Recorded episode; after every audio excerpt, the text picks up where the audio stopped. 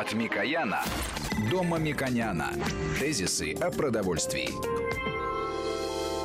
Добрый день, в студии Валерий Санфиров. Э, я представляю президента Местного совета Единого экономического пространства России, Казахстан, Беларусь Мушек Мамиканяна. Здравствуйте, Мушек Лорович. Здравствуйте.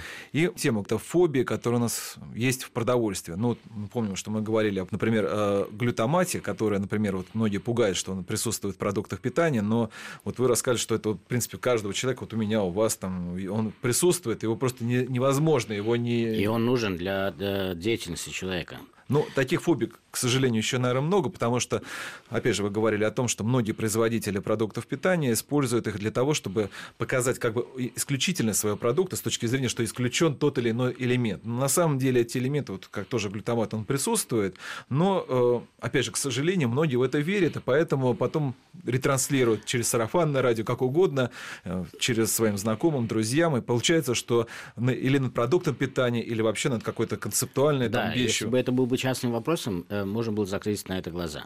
Но да, мы считаем, что э, в обществе назрела ситуация, и наше государство имеет э, такой уровень развития, что нам иногда негоже и стыдно иметь такие потребительские фобии, которые на самом деле мракобесны. Поэтому да, я ставлю э, с нашими коллегами задачу потребительского просвещения, потому что для инновационного развития общества очень важно.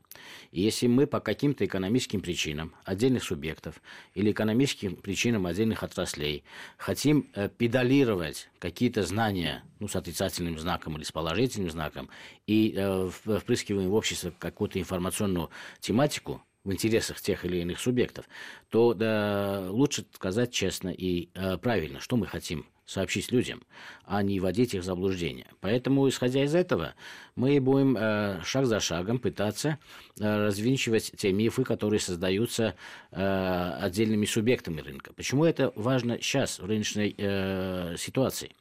Раньше, когда мы в прошлый раз вспоминали исторические э, мотивы создания новой пищевой индустрии, при уважаемом э, руководстве правительства э, под фамилией Микоян, мы говорили о том, что тогда государство навязывало, ну, в хорошем смысле навязывало стратегию развития пищевой э, и перерабатывающей промышленности, планировало, внедряло те достижения, которые изучались в мире и принимали западный опыт. Это очень важный период был. И на самом деле мы сформировали достаточно индустриальную пищевую промышленность. Другое дело, что у нас при плановой экономике был дефицит, а он был связан э, с регулированием цен, а не с количеством выпускаемых товаров. Это очень важное отличие. Когда нам показывают пустые прилавки, никто не говорит, что цена на продовольствие была условная.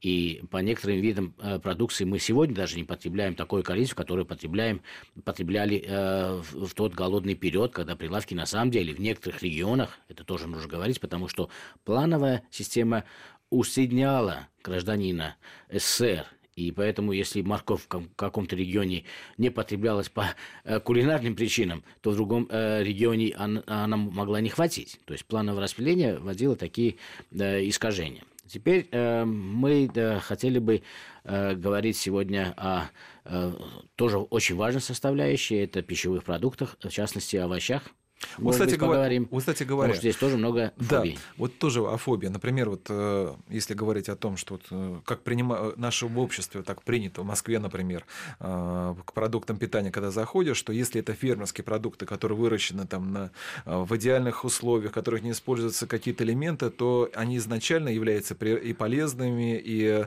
и вкусными и так далее. А вот те, которые выращены, например, в теплицах, это уже изначально не полезно. Это так?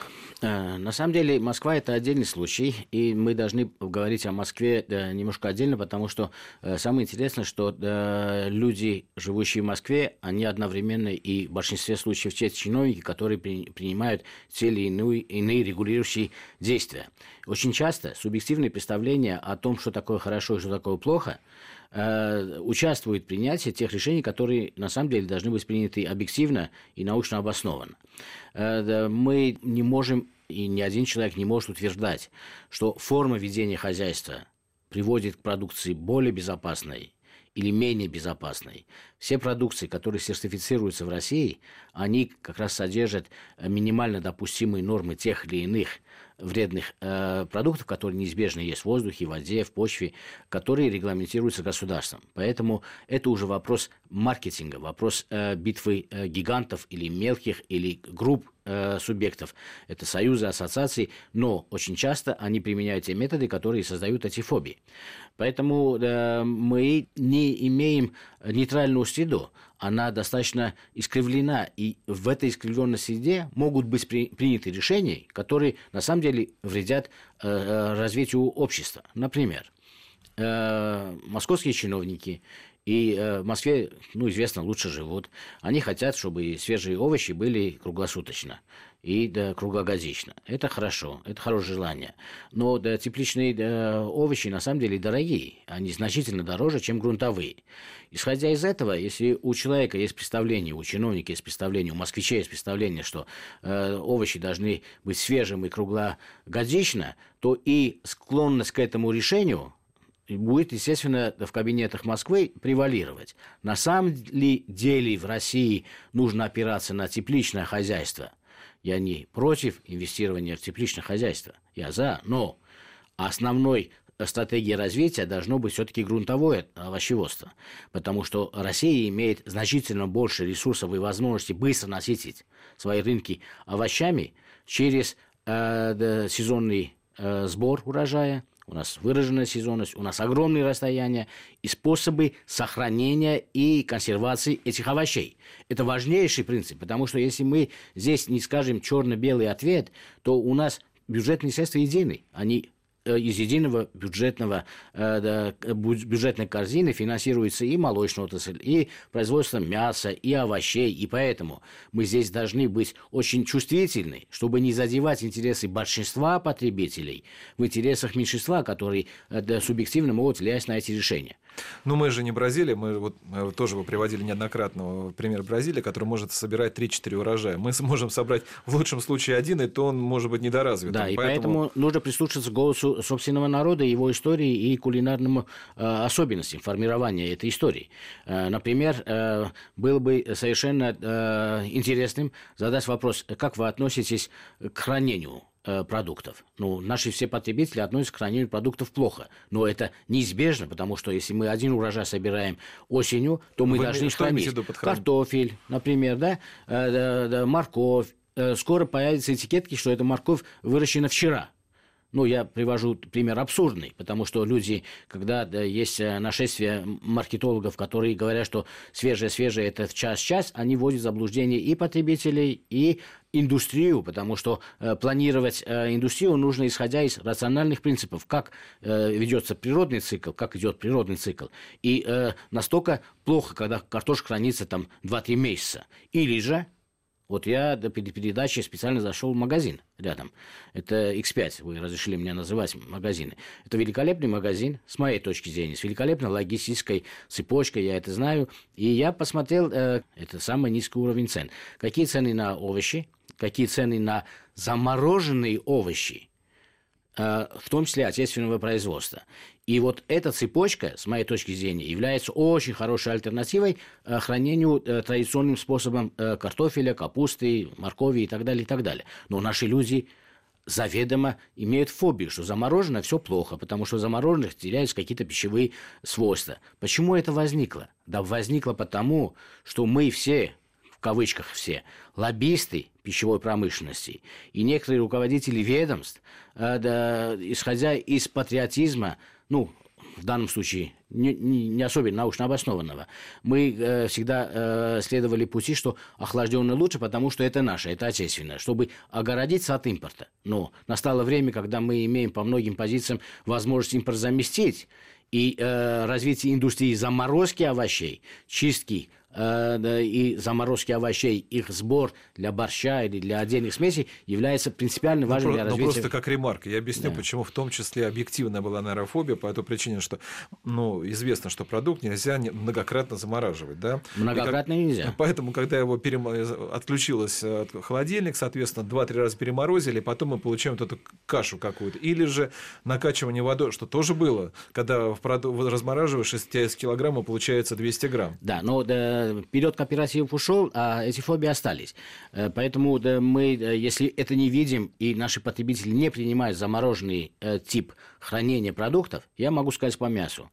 Лучше свежий, правильно замороженный продукт, чем охлажденный, плохо хранимый продукт. Потому что если его хранили в негодных условиях, температура колебалась от плюс 2 до плюс 8, она не испортится. Потом еще колебалась от плюс до 8, она все равно не испортилась. Это хуже, чем если бы продукт в свежем виде заморозили до минус 18 и мне доставили через 2-3 месяца. Понимаете?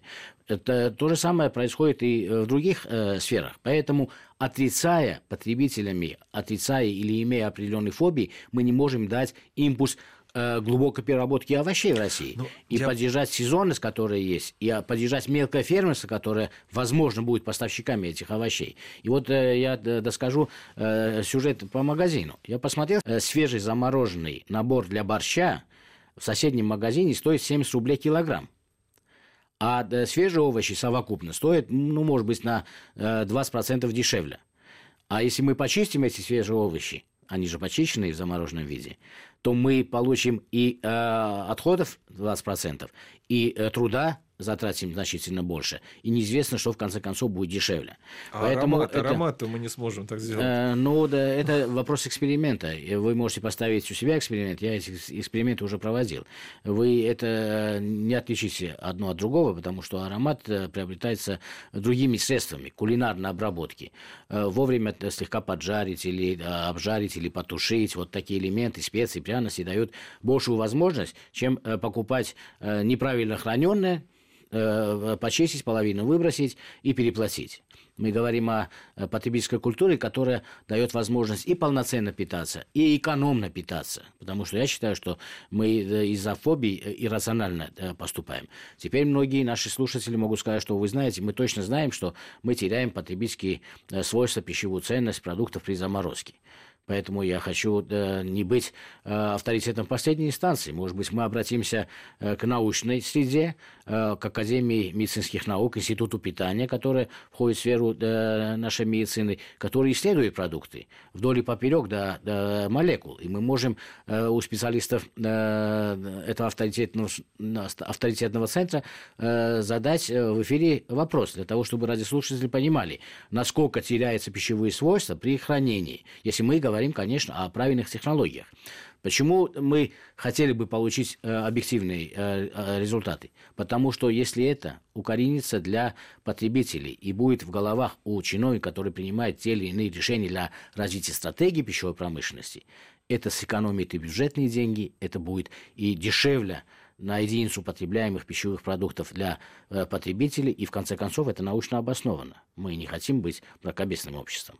Хорошо, давайте попробуем связаться. Как раз у нас скажем, есть такой эксперт, это руководитель лаборатории Института питания Российской Академии медицинских наук Сергей Анатольевич Хатимченко. Вот попробуем с ним сейчас как раз вот поговорить на эту тему. Да, было бы да, хорошо, чтобы да, наши да, врачи, исследователи да, нам сказали при хранении, например, овощей в замороженном виде или вообще продуктов в замороженном виде, если все правильно делать, конечно, мы да, будем иметь значительную потерю пищевых свойств или все-таки это будет допустимо и нормально. Алло. Сергей Анатольевич. Да. Мы сейчас в программе с Мушек Лоричем Амиканяном обсуждаем ценность или нет ценность, наоборот, замороженных продуктов питания. Не могли бы вы нам тоже, вот как эксперт, подсказать? Я выступаю, наверное, как оппонент, соответственно, Мушек Лоричу, говорю о том, что вот мне так кажется, что может теряться, наверное, вкусовые качества у замороженных продуктов питания, потому что другой немножко сфера, вот если взять там, вот даже есть такой рекламный слог, что этот продукт питания ни разу не был замороженный. Это говорит о том, что, вот как считают, что производителя этого продукта питания, что он, значит, изначально лучше, нежели чем замороженный. Вот вы что скажете? Да. Что изначально лучше, чем зам... э, в смысле, ну, овощи, вот, например, замороженные да? овощи, да. Про овощи говорим или про что? В данном случае по овощи. Я просто как привел, пример привел э, мясо, но э, потому что да. чаще с ним говорят, но овощи-то тоже мы сейчас все больше и больше появляется, но э, да. фобия о том, что замороженные овощи, как говорит вот, Мушек Лорович, они э, лучше или, по крайней мере, такие же, нежели чем не замороженные, вот она вот такая есть. Вернее, ну... они замороженные очень хуже, что нежели чем... Э, вот такая, мы говорим о фобиях. Это так или да. нет? Да нет, конечно. Вы знаете, э, понимаете, в чем дело?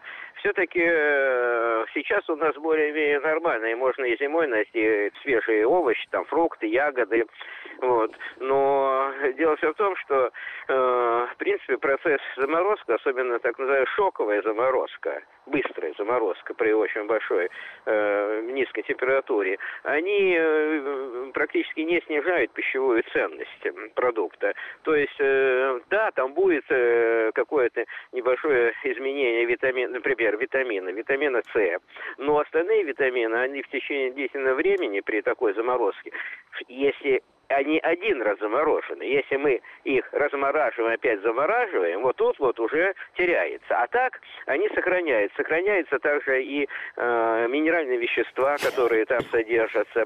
А, а изменение вкуса, ну, вы знаете, э, при современных технологиях э, практически это, э, если возможно какие-то измерения органолептики, то ведь каждый человек э, это воспринимает по-своему. Одному больше нравится такой вкус, другому такой вкус. Поэтому это не влияет на потребительские свойства продукции. Но... Ну, а то, с точки зрения именно пищевой ценности, вот такая э, заморозка, она сохраняет, например, био- многие биологически активные э, вещества, которые могут разрушаться в процессе хранения, если использовать там другие температуры. Э, я совершенно согласен.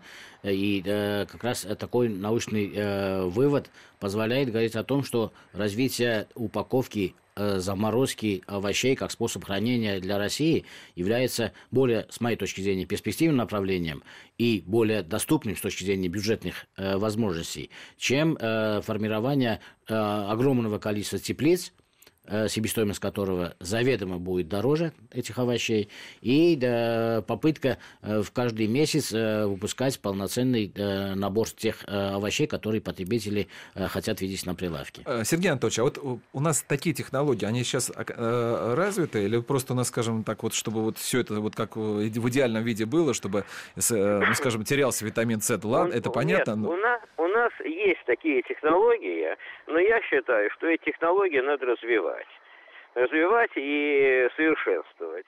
Э, потому что, э, ну, я не, не скажу сейчас, что у нас э, вот все, все промышленность полностью готова для внедрения этих технологий. Нет, тут тоже надо смотреть реально.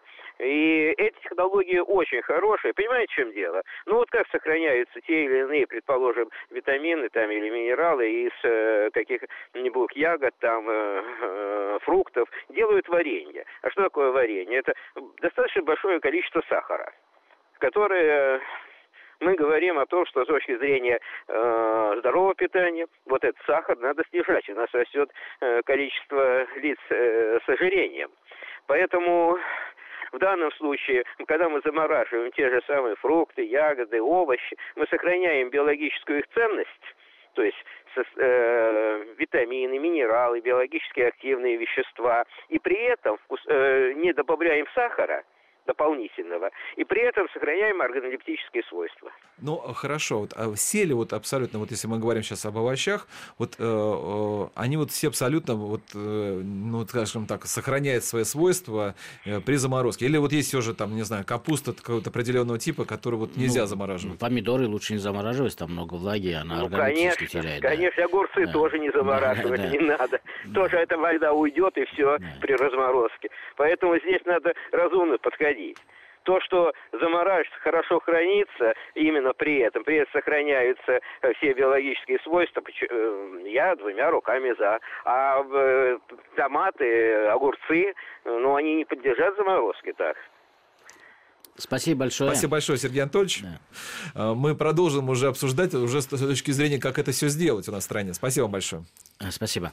Я бы предположил, что важно сейчас сделать промежуточный один вывод – Посмотрите, если потребители относятся лояльно к такой технологии и таким типам продуктов, то и производители будут наращивать инвестиции, совершенствовать производство и становиться крупнейшими компаниями.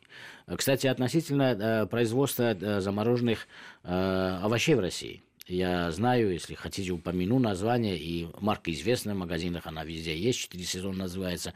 Это компании, которые имеют, на самом деле, межрегиональный характер. Они имеют заготовку овощей э, во многих регионах России, в четырех, по-моему, регионах. Великолепные заводы, оснащены самым последним э, словом техники.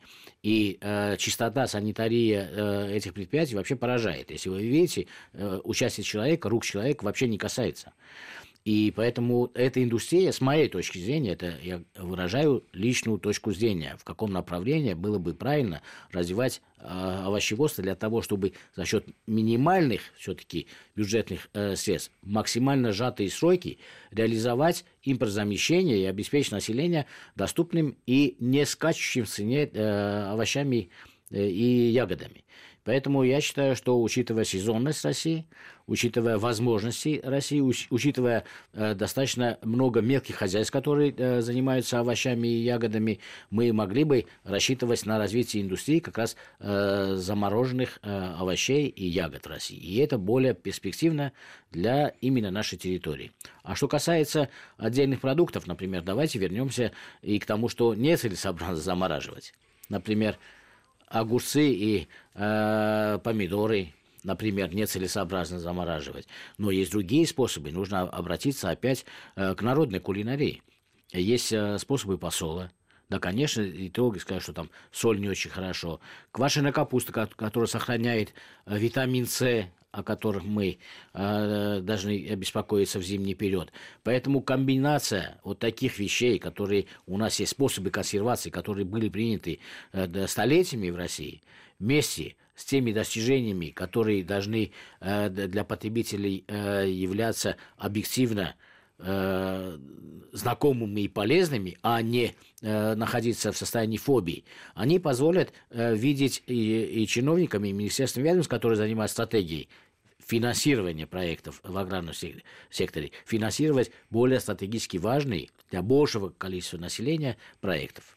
То есть я вот правильно понимаю пропорции? Вот, ну, в принципе, на самом деле, и еще и в 90-е годы, и сейчас -то всегда присутствовали замороженные продукты питания. Но я, исходя из ваших слов, понимаю, что их, их ну, вы считаете, пропорция достаточно мала в магазинах больших. Э, да, вот их да, потому что наши потребители да, не любят, не понимают. И на самом деле э, по ряду причин ну, объективных, полезных причин для страны, мы таким образом в свое время, совокупность, мы, когда говорим, совокупность лоббистов, атаковали заморозку.